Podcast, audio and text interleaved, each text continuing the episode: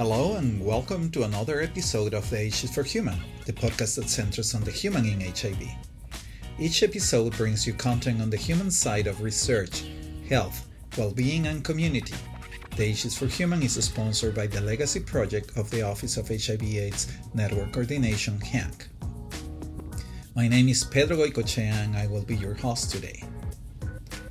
By mid January, Janssen Pharmaceuticals and the HIV Vaccine Trials Network issued an announcement reporting that Mosaico, an efficacy study of an experimental HIV vaccine conducted in the United States, Latin America, and Europe, and that enrolled nearly 4,000 men and transgender individuals, was stopped because the vaccine did not show efficacy. In this current episode, we have invited Dr. Stephaun Wallace, Director of External Relations of the HIV Vaccine Trials Network, to share with us more details about Mosaico and the recent news.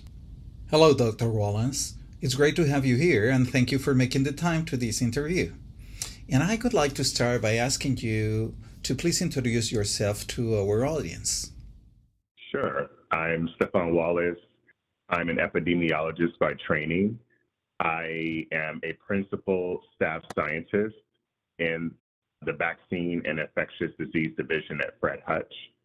I am also the Director of External Relations for the HIV Vaccine Trials Network and the COVID 19 Prevention Network. I'm also clinical faculty in global health at the University of Washington. I've been in HIV work and in public health work globally uh, for more than two decades, closer to three now. And I really enjoy working with uh, researchers, communities, in order to address the issues in our communities, obviously to respond to health inequities, and of course, HIV specifically. For more than two decades, the HVTN has conducted several HIV vaccine studies domestically in the US and internationally. Can you tell us more about the trajectory of the HVTN and the kind of vaccine studies that have been conducted?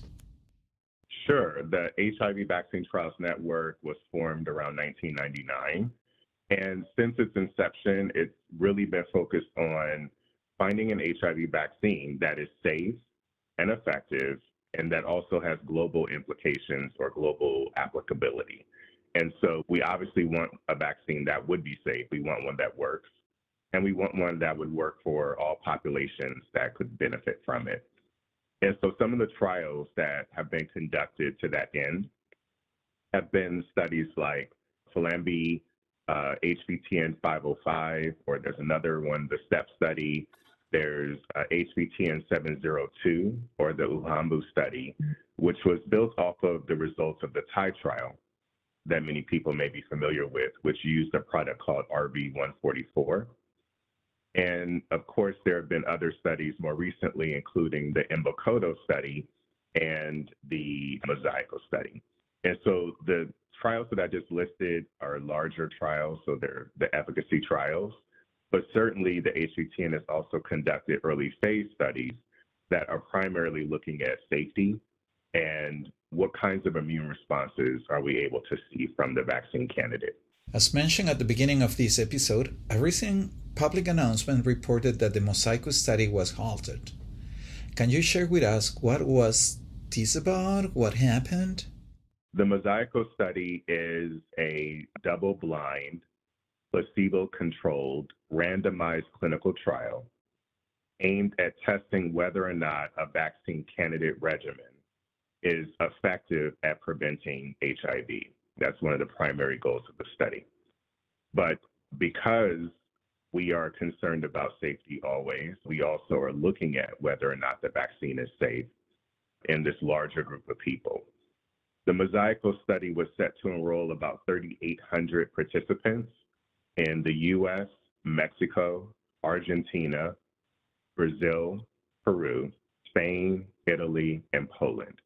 And the randomization of participants was a one to one ratio, meaning that they were randomized either to the vaccine arm, which would mean that people would receive the investigational product, or they would be randomized to the placebo arm. So they would receive an active product, which is usually saline water. Can you elaborate more about the specific reasons why the Mosaico study was stopped?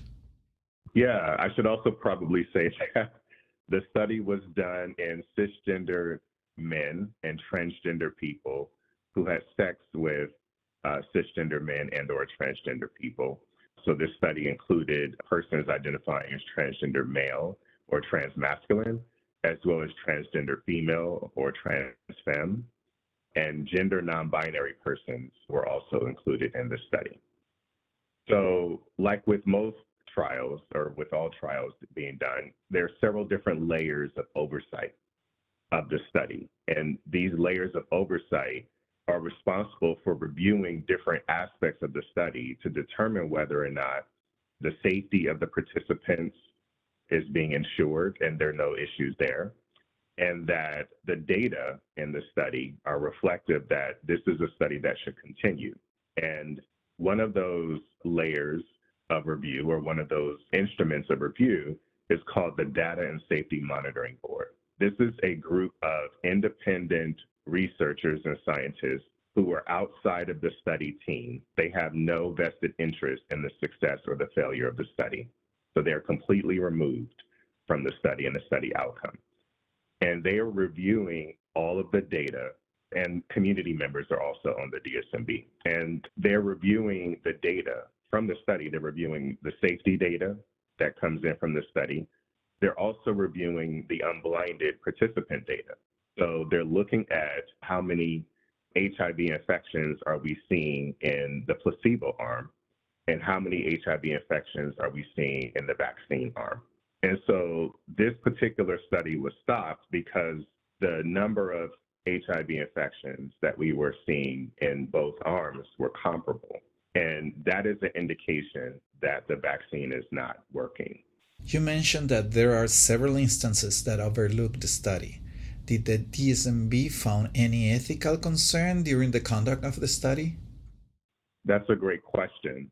Uh, so this study was designed and considered from the very beginning with a massive amount of community and ethical consideration.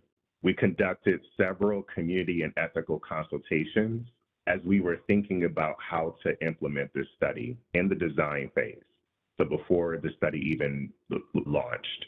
And we did these ethical and community consultations with the specific goal of ensuring that community was involved in informing how this very nuanced study would be conducted.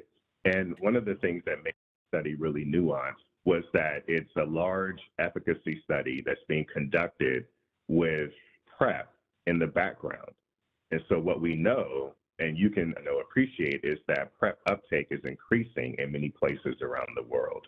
And so the question was, how do we ethically conduct a study looking at testing the efficacy of an HIV vaccine when PrEP is available in many places?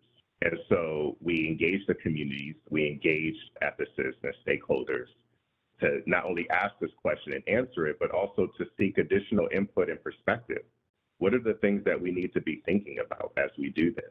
How do we do this in a way that says that we are really concerned about the health and safety of participants and simultaneously also interested in answering this important scientific question?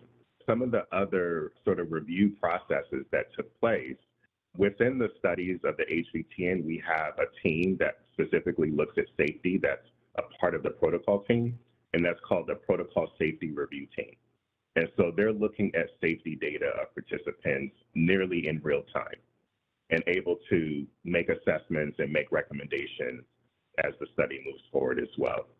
Certainly, community advisory boards play a critical role in reviewing studies at the local level to ensure that the study that's being conducted in their community makes sense, whether it's addressing a real community need and that community participation and involvement is being done meaningfully and ethically. There are health associations and government groups that are also a part of this process. So you have different groups that you have to vet the study by. In Brazil and in other countries, they have ministries of health as an example of this. And so all of these different institutions and bodies play a major role in reviewing the study and determining whether or not it should move forward as well as reviewing the design of the study and providing perspective about whether or not this makes sense. And what will happen to the Mosaico participants now? That is a great question. So, Mosaico participants in near future, and certainly since the announcement came out, have been informed about which arm of the study they were in, whether they were in the vaccine or the placebo arm. Uh, they were given a final sort of study visit where they were provided additional screenings, HIV prevention counseling, additional resources. And should they want to continue engaging PrEP, if they decided to access PrEP during the study, they would receive some referrals and recommendations to continue that regimen off study. What does this situation mean to Mosaico study participants?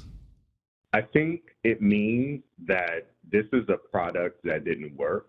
I think this means that the community played a major role in how this study was designed and implemented, so much so that uh, many people, I would imagine, would feel very proud to have contributed to this amazing effort, this amazing collaboration.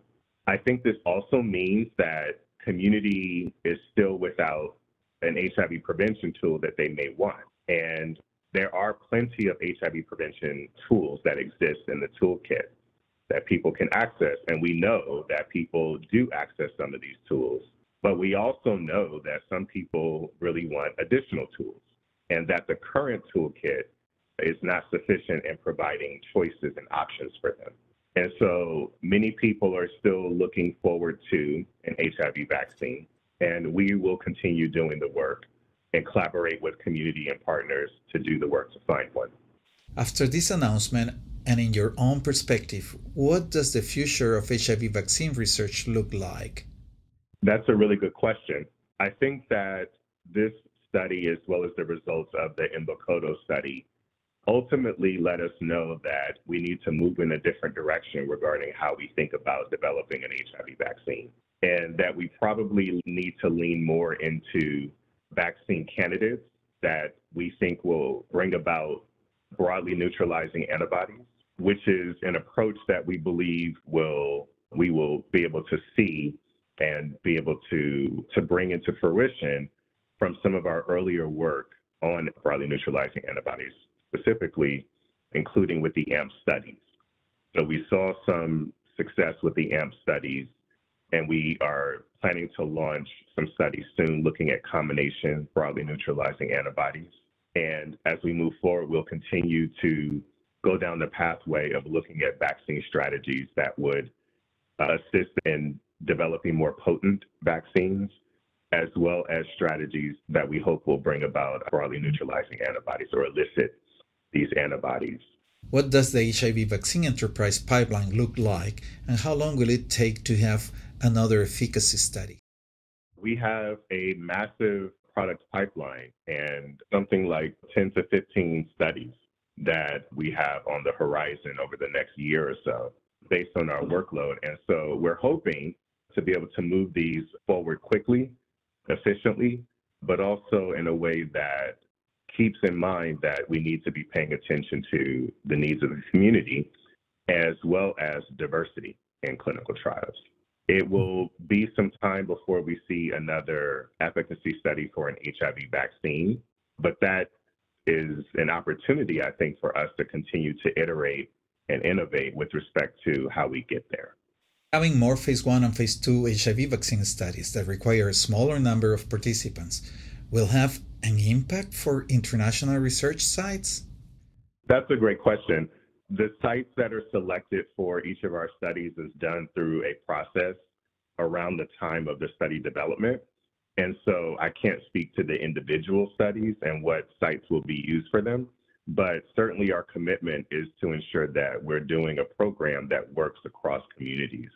And so it will be important for us to engage international sites in this early phase work to ensure that what we're doing makes sense for their communities as well. And we're also able to look at safety, which is a primary endpoint in early phase studies. Thank you, Dr. Wallace. Do you have any final comments or remarks for our audience? I want to reiterate how important it is that it's recognized the, the significant role that community played in this study, truly. from the consultations that have happened in various locations around the world where the study was being conducted. We brought in key advocates and stakeholders and ethicists from around the world to consultation in Atlanta before the study started. We did quite a bit of engaging of communities around the world regarding this study on the ground with CAB members, advocates, and providers to really help build the relationship between this study and communities. And communities played a really critical role in sharing with us what was important for them. And we listened. And through this partnership, I think, though we did not have the results that we desired ultimately, that this was a win with respect to the community and the academic and the research partnership. Dr. Wallace, thank you so much for your time and for the important information you have shared with our audience and our communities. I hope to have you in another episode of the H is for Human, the podcast that centers on the human in HIV.